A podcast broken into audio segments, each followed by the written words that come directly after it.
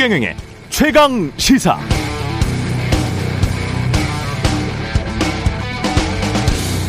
네, 취재 기자와 데스크의 기능은 기본적으로 분리되어 있습니다. 취재 기자는 취재하고 데스크는 데스크 보는 게 주된 업무입니다. 그러나 데스크는 취재 기자가 취재한 내용 중 과장된 부분은 없는지, 기사 내용 중 모순되는 점은 없는지도 살필 책임이 있습니다. 만약 현재 상태로는 보도가 불가능하다 판단하면 보완 취재하라고 당연히 지시할 권한도 있죠.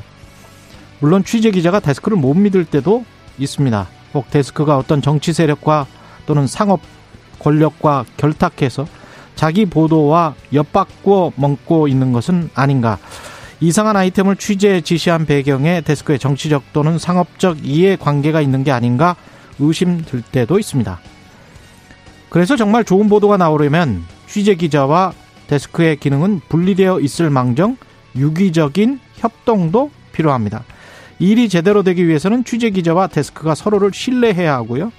무엇보다 일의 결과, 즉 보도에 대한 책임도 함께 져야 합니다. 자, 그럼 취재 기자의 취재 행위를 수사로 보고 데스크를 통해 최종 보도가 나가는 걸 기소로 본다면 어떤가요? 기본적으로 그 기능들이 분리되어야 하는 것은 맞습니다만 그렇다고 취재 기자가 써온 걸 데스크가 어떤 cross check도 하지 않고 그냥 다 보도하도록 내보낸다? 그럼 데스크란 자리는 존재할 필요가 없다는 것이고 기사의 질은 현격히 떨어질 가능성이 높습니다. 반대로 취재 기자는 아무런 힘도 없이 데스크 자의적으로 어떨 때는 때려잡으라 해서 때려잡고 어떨 때는 봐줬는데 그게 알고 보니까 데스크의 사적 이익과 관련이 있었다. 그럼 그건 정의사회 구현이 아니라 이익사회 구현이 되는 것이죠. 수사권을 가진 집단과 기소권을 가진 집단이 서로 견제하면서 협동해서 집권 세력이나 정치 권력이 아니라 정의 사회 구현을 잘하면 함께 칭찬받고 못하면 함께 책임지는 그런 공적 시스템을 만드는 게 최선인데요. 그게 정말 그렇게 어려운 겁니까? 네, 안녕하십니까. 4월 21일 세상에 이익이 되는 방송 최경령의 최강시사 출발합니다. 저는 KBS 최경령 기자고요. 최경령의 최강시사 유튜브에 검색하시면 실시간 방송 보실 수 있습니다. 문자 참여는 짧은 문자 50원 긴 문자 100원이 드는 샵 9730 또는 유튜브에 의견 보내주시기 바라고요. 무료 콩 어플도 많은 이용 부탁드리겠습니다. 오늘 인터뷰 하태경의 정치 인사이드 국민의힘 하태경 의원 만나보고요. 그리고 더불어민주당 김남국 의원도 만납니다.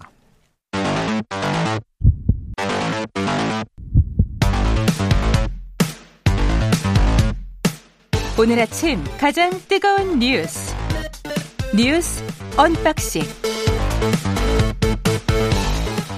자 뉴스 언박싱 시작하겠습니다. 민동기 기자 전화로 오랜만에 연결돼 있습니다. 안녕하세요. 안녕하십니까. 예 목소리 돌아왔군요. 네 아직 살아 있습니다. 예 아직 살아 있는 민동기 기자와 함께 하고 있고요. 예 김민아 평론가 나와 있습니다. 안녕하세요. 반갑습니다, 민 기자님. 아유 반갑습니다. 네네. 목소리를 듣고 싶었습니다, 너무나. 네. 자 민영배 의원이 전격 탈당을 했는데 뭐 아시겠지만 사보임 하는 이유가 이게 지금 검찰 수사 기소권 분리 이 법안을 어떻게든 어, 처리하고 싶어서 그런 거죠. 그 검찰 수사 기소권 분리와 관련해 가지고요. 예. 법사위 안건조정위원회 같은 경우에는 여야 의견이 클 때 이제 구성을 하게 돼 있거든요. 근데 안건조정위원회가 여야 3인으로 구성이 되어 있는데 그 야당목 3인 가운데 한 명은 반드시 무소속 등 비교섭 단체가 맡게 되어 있습니다. 예. 그래서 이걸 고려해서 민영대 의원이 민주당을 탈당한 것 아니냐. 뭐 음. 이렇게 대부분 그렇게 해석을 하고 있고요. 예. 원래는 민주당 출신 양양자 의원이 이 법사위에 고임이 됐었는데 이 양양자 의원이 법안 처리에 반대 입장을 밝혔거든요. 그렇죠. 그러니까 이제 민주당이 민영배 의원을 탈당을 시켜서 무소속 그 몫을 차지하겠다. 약간의 초강수를 둔 그런 상황인데요. 민주당 내부에서도 좀 반발이 나오고 있고 음. 국민의힘이라든가 정의당에서도 상당히 좀 비판적인 입장을 내놓고 있습니다.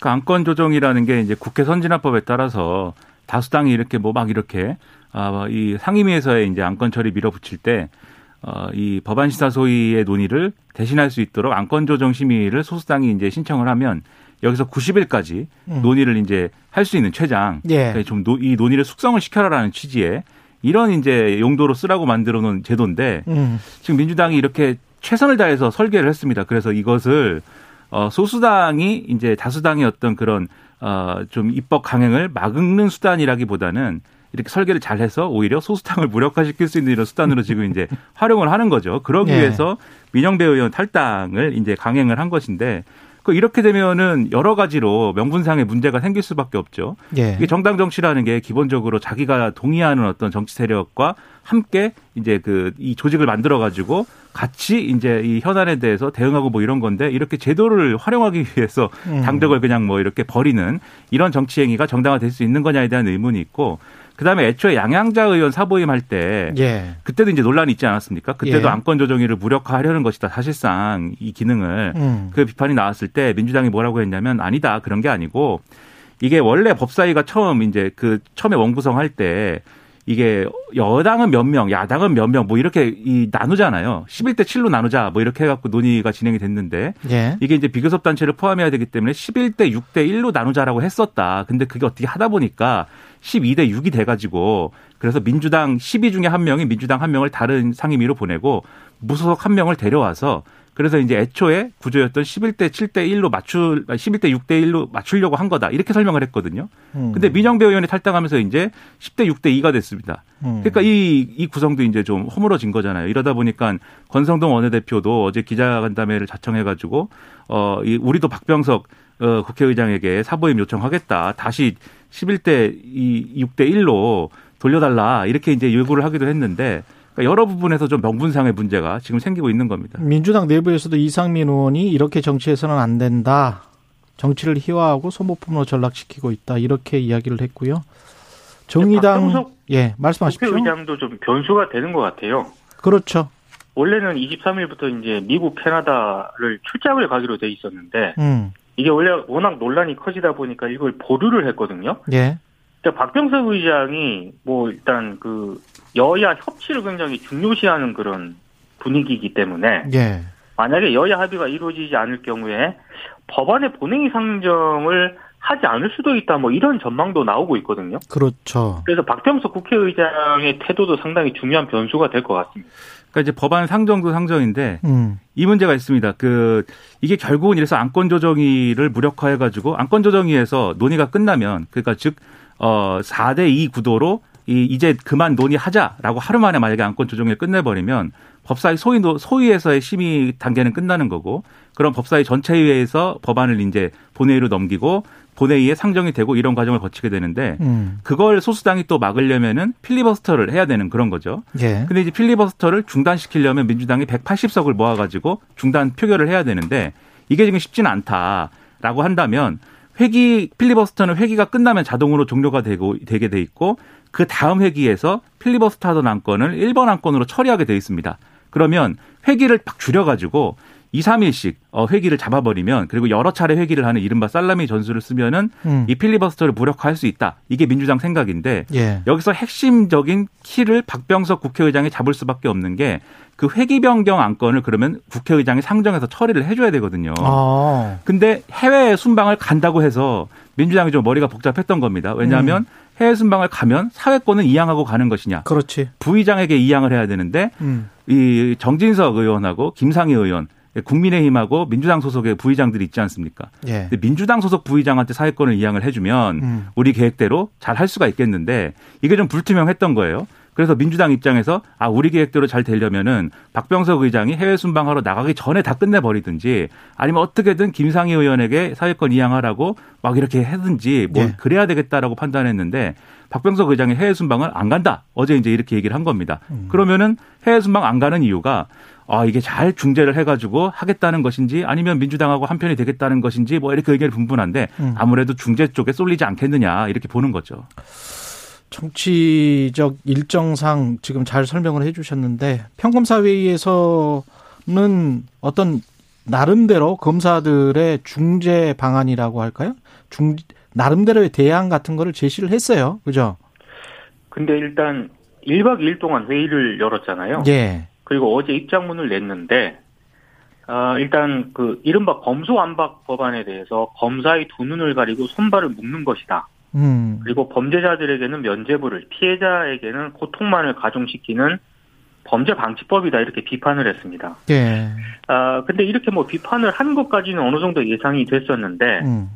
아, 그동안 검찰이 저질렀던 수사권 남용 사건 있지 않습니까? 예. 이런 부분에 대해서는 최소한 좀 자성 어린 목소리가 나오지 않겠느냐 이게 약간 기대를 했었거든요. 그렇죠. 근데 그런 부분에 대해서는 상당히 좀 부족했다라는 그런 지적이 나왔고요. 음. 실제로 어제 입장문을 낼 때 기자들이 좀 물었습니다. 과거 검찰의 잘못에 대한 논의가 있었느냐 음. 이렇게 물었는데 아, 과거의 공정성과 중립성으로 비판받은 사건에 관여한 검사들이 많지는 않았다. 그리고 직접 경험하지 않은 일에 대해서 자신들이 직접 나서서 말하는 것에 대한 문제 제기가 있었다. 이 정도 답변이 나왔습니다. 근데 뭐 다들 아시겠지만 최근 벌 발생한 사건만 하더라도 서울시 공무원 간첩 조작 사건도 있었고요. 그리고 지금 이명박 전 대통령 예. 닥스 실소유주 사건도 정권 교체 뒤에 수사 결과가 바뀌지 않았습니까? 예. 그러니까 이런 부분에 대해서는 전혀 지금 음, 모르겠다 이런 입장이었기 때문에 정작 선배 검사들의 어떤 잘못된 수사 이 부분에 대해서 쓴소리를 내지 못하는 것 아니냐 이런 또 지적도 나오고 있는 상황입니다. 선배 검사뿐만이 아니고 지금 현재 상황 같은 경우에 제가 한 두 차례 정도 지적을 했습니다마는 윤석열 당선 인이 당선이 된 다음에 도이치모터스 주가 조작 의혹 사건 같은 경우는 완전히 사라져 버렸잖아요. 그렇죠. 예. 그리고 언론은 이른바 무슨 언론 플레이하는 것 같은 선전선동의 기구 같은 그런 식으로 그 패션 무슨 셀럽 패션처럼 어 그런 이상한 기사나 양산을 하고 있고 그리고 그 이 쭉 과정이 민주당이 사실은 수사 기소권 분리를 내세우는 게 그 안에는 정치적 공정성에 관한 우려 그리고 그 이후에 윤석열 대통령이 됐었을 때 분명히 거부권을 행사할 것이다. 는 그 우려 때문에 지금 이렇게 급하게 하는 측면이 있잖아요. 그러면 정치적 타협을 하고 정치 그 어떤 뭔가 정상화를 시키기 위해서는 윤석열 당선인도 적극적으로 이- 이 사안에 관해서 뭔가 이야기를 해야 돼요. 그렇죠. 예. 그러니까 지금 이제 모든 걸 이제 민주당의 무리수, 그 다음에 음. 민주당이 낸 법안에 대한 어떤 어, 불안, 불완전성 뭐 이런 거에 대해서 비판을 집중하는데 그것도 맞아요. 그렇죠. 예, 그 이제 지적도 맞습니다. 그 비판을 많이 했지만 예. 동시에 이 갈등을 풀기 위해서는 검찰 조직도 그렇고 지금 이제 윤석열 당선인과 국민의힘의 어떤 역할도 필요한 거거든요. 그럼요. 그래서 이런 우려를 좀 해소할 수 있도록 하는 각각의 이제 노력을 해줬으면 좋겠는데 음. 윤석열 당선인은 예를 들면은 민주당이 가장 우려하는 한동훈 어 그 검사를 법무부 장관 후보로 장관으로. 임명을 해버린다든지 예. 그리고 이제 검사들도 사실 이제 평검사들이 상대적으로 젊은 사람들 아닙니까? 그렇죠. 모든 조직에서 사실 젊은 사람들한테 좀 요구하고 기대하는 음. 게 있거든요.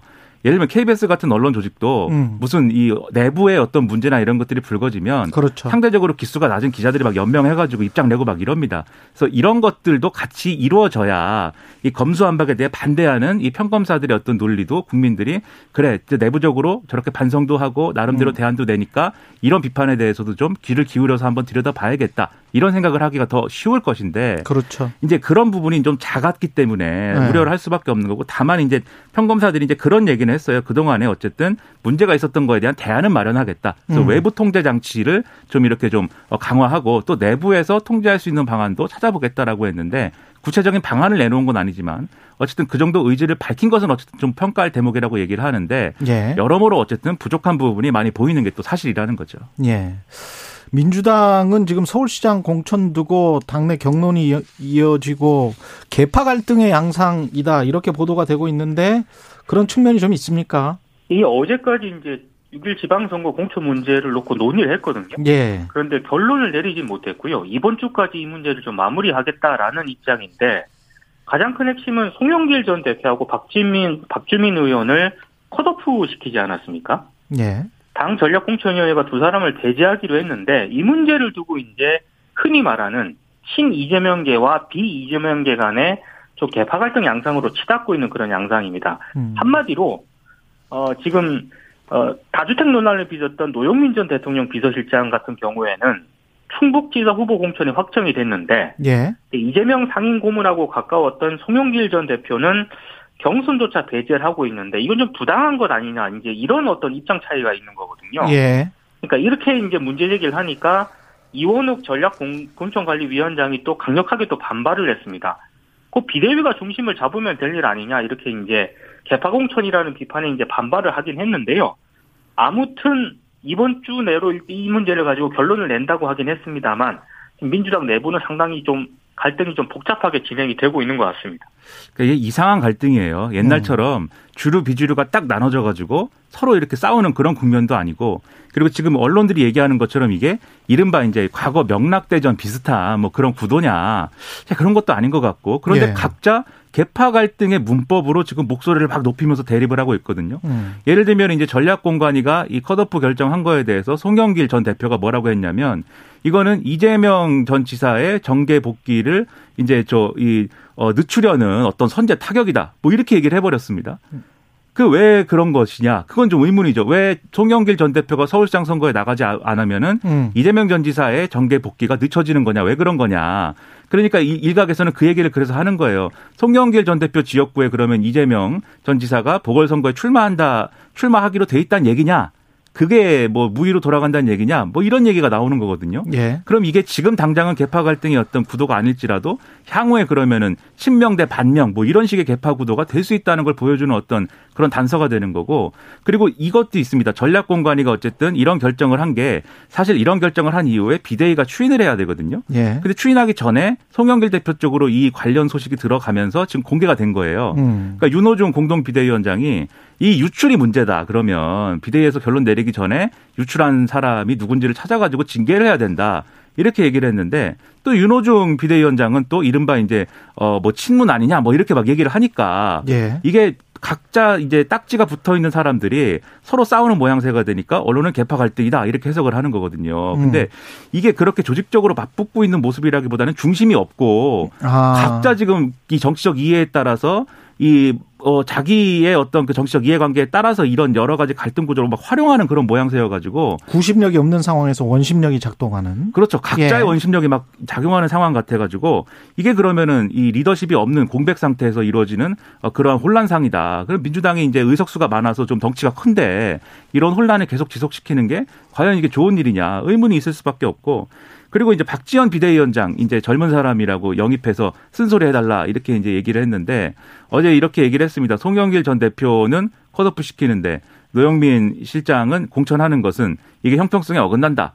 근데 이원욱 의원이 당장 비판을 한 거잖아요. 민 기자님 전해주신 대로. 예. 이것은 송영길 전 대표 출마에 대해서 박지원 위원장이 비판한 바 있었는데 왜 지금은 또 이제 감싸느냐. 이런 구도가 만들어져 버렸는데 그러니까 이런 게 국민들이 볼 때는 무질서하고 혼란스러운 그런 이 광경으로 비칠 수밖에 없다는 거죠. 대안이 뭔가 있, 는 것도 아니면서. 그렇죠. 지금 민주당이 대통령 선거 이후에 국민들한테 보여준 어떤 이미지 같은 거는 확실한 거는 검수완박하겠다는 거하고. 그렇습니다. 그 다음에 그 갈등이 많다. 내용이 그렇죠. 많다. 그게 개파 갈등까지 이어지는 것 같다. 이런 거 하고. 윤석열 당선인이 보여준 이미지 가장 강렬했던 거는 집무실 이전. 그렇습니다. 하고 인선하고 이거 딱 두 가지잖아요. 그러면 사라진 걸 한번 보자고요.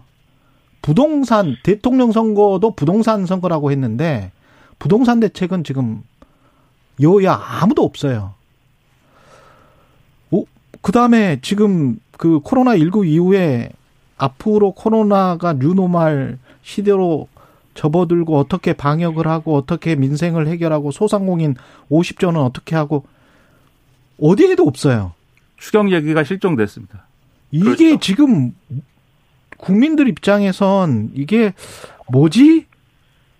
정말 너무나 너무나 심하게 정치적인 것들만 왔다 갔다 본인들의 아젠다만 왔다 갔다 하는데 그 아젠다가 선거 때 이야기했던 무슨 협치, 통합, 민생 이거하고는 전혀 이거하고 맞나? 이게 맞습니까? 집무실과 인선과 검수완박과 그다음에 그 개파 갈등이 그러니까 이해할 수 없는 상황인데 예. 이해할 수 없는 상황, 국민들은 이해할 수 없는 상황이 또 여의도 문법에서는 매우 자연스럽고 당연한가 봅니다. 다들 뭐 그런 얘기는 안 하는 걸 보면. 예. 그러니까 항상 이제 기성 정치에 대해서 국민들이 실망하는 거죠.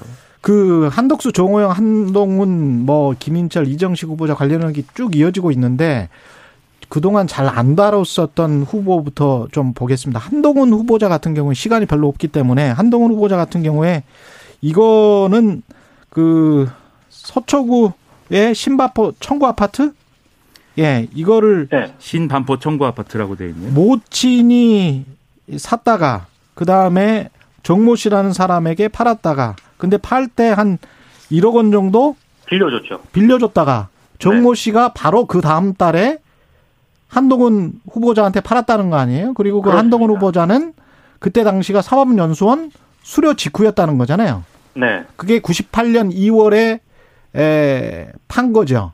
그리고 그러니까 한마디로 예, 한동훈 후보자가 아파트를 편법으로 증여를 받은 거 아니냐 음, 이런 의혹이 제기가 되는 거고요. 예, 어, 말씀하신 것처럼 한동훈 후보자가 95년에 사법시험에 합격을 하고 98년 사법연수원을 수료했는데 예, 당시 월급이 65만 원이었거든요. 예, 그러니까 이런 점을 고려했을 때 능력이 되느냐, 뭐 아파트 본인이 아파트 매입 대금을 전부 납부를 했느냐 이런 거를 물었는데 음, 여기에 대한 한동훈 후보자 측의 답변은요. 급여, 예금, 어릴 적부터 부모로부터 수차례 적법하게 증여받은 돈으로 매매 대금을 지급을 했다. 아, 당시 군 법무관 훈련을 받아서 모친이 그 절차를 대신 진행했기 때문에 자신은 구체적인 등기 과정이라든가 정의는 알지 못한다. 이렇게 해명을 하고 있습니다.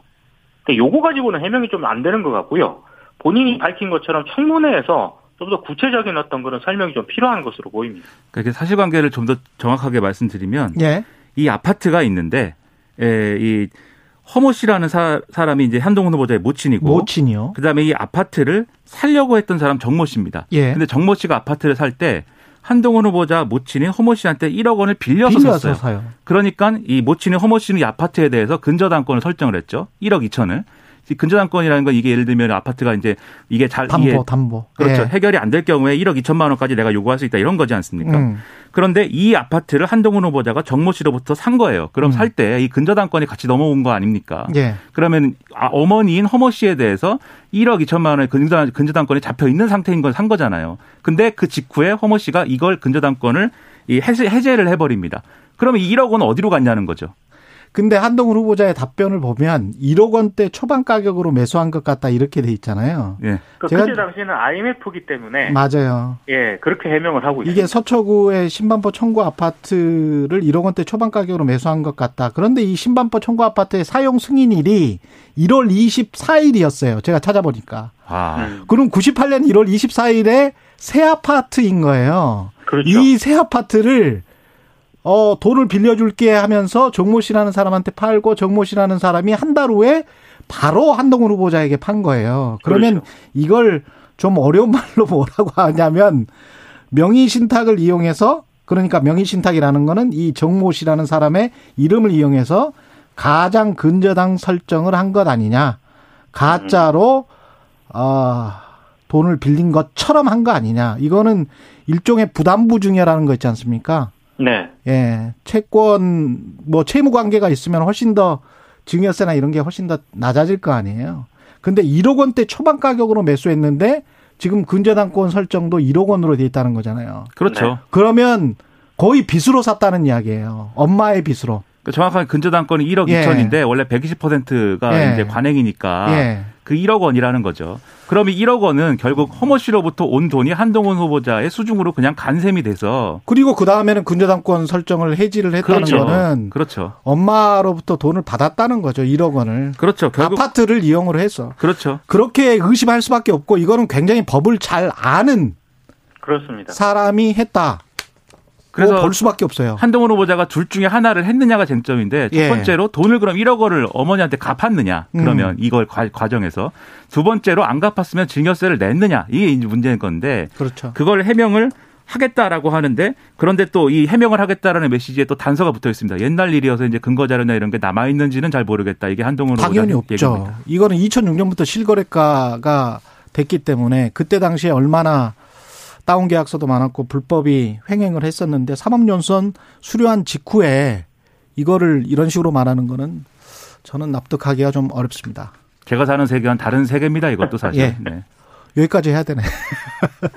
45. 오늘 민동기 기자 괜찮았습니까? 예. 네네네, 이제 예. 전화상으로 좀 인사를 드려서 죄송합니다. 예, 좋습니다. 예, 뉴스 언박싱 민동기 기자 김민아 평론가였습니다. 고맙습니다. 고맙습니다. 감사합니다. KBS 일라디오 최경련의 최강시사 듣고 계신 지금 시각 7시 45분입니다.